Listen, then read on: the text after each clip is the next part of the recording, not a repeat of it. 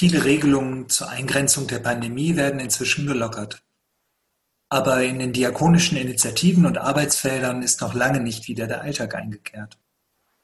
Wie sieht es jetzt konkret in unserer Region aus? Wir fragen nach. Ich spreche mit Jessica Honnef, Projektleiterin von TANDEmMia in der Werkstatt der Kulturen in Aachen. Guten Tag, Frau Honnef. Guten Tag, Herr Obrikat. Guten Morgen. In normalen Zeiten bringt TANDEmMia ja ältere Menschen mit Ehrenamtlichen in Kontakt. Vermittelt Hausbesuche, Begegnungen, das ist zurzeit ja alles leider so nicht möglich. Erzählen Sie uns doch etwas davon, wie es aktuell bei TANDEmMia aussieht. Wie hat sich Ihre Arbeit in den letzten Wochen verändert? Zunächst war der Schrecken groß, alldieweil TANDEmMia ja gerade sich über diese generationsübergreifende Begegnung definiert.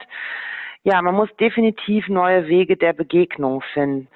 Was vorher der analoge Besuch war, kann jetzt ein Telefonat sein, kann ein Einkauf mit einem Blümchen vor der Tür sein.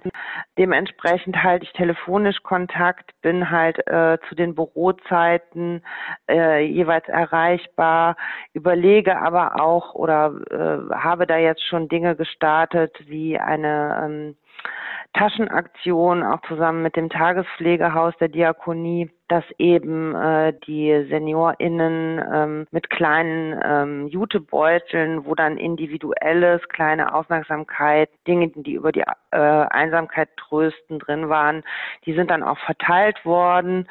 Das hat eine ganz große Resonanz gehabt. Sie haben die Aktion Herzpost gestartet.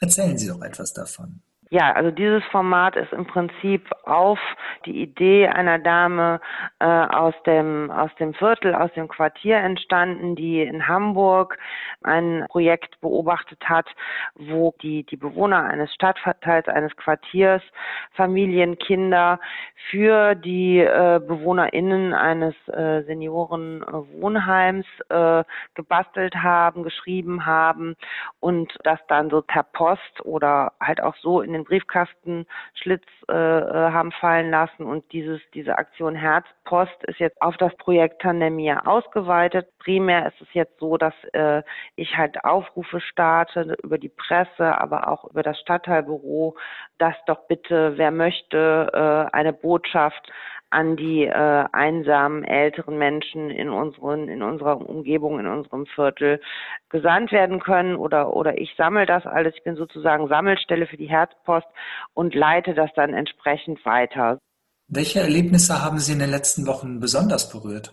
Ja, im Prinzip finde ich es ganz außergewöhnlich, wie tapfer viele ältere Menschen reagiert haben, also auch eher im Blick auf die Jüngeren, also was mich dann auch bestärkt hat in diesem, dass das ganz wichtig ist, dass man eben auch generationsübergreifend die Kommunikation auf keinen Fall verstummen lassen sollte und weiter befördern lassen sollte. Also viele ältere Menschen sind auch abgesehen von ihren Situationen zu Hause doch auch sehr damit beschäftigt, sich Gedanken darüber zu machen, wie geht es meiner jüngeren Besucherin oder Besucher, wie machen das die jungen Leute, die jetzt sich nicht mehr treffen können, die brauchen das doch noch. Also das fand ich schon auch sehr berührend, dass da überhaupt nicht so der eingeschränkte Blick auf das Individuelle ist, sondern wirklich so auch an die anderen Generationen gedacht wird.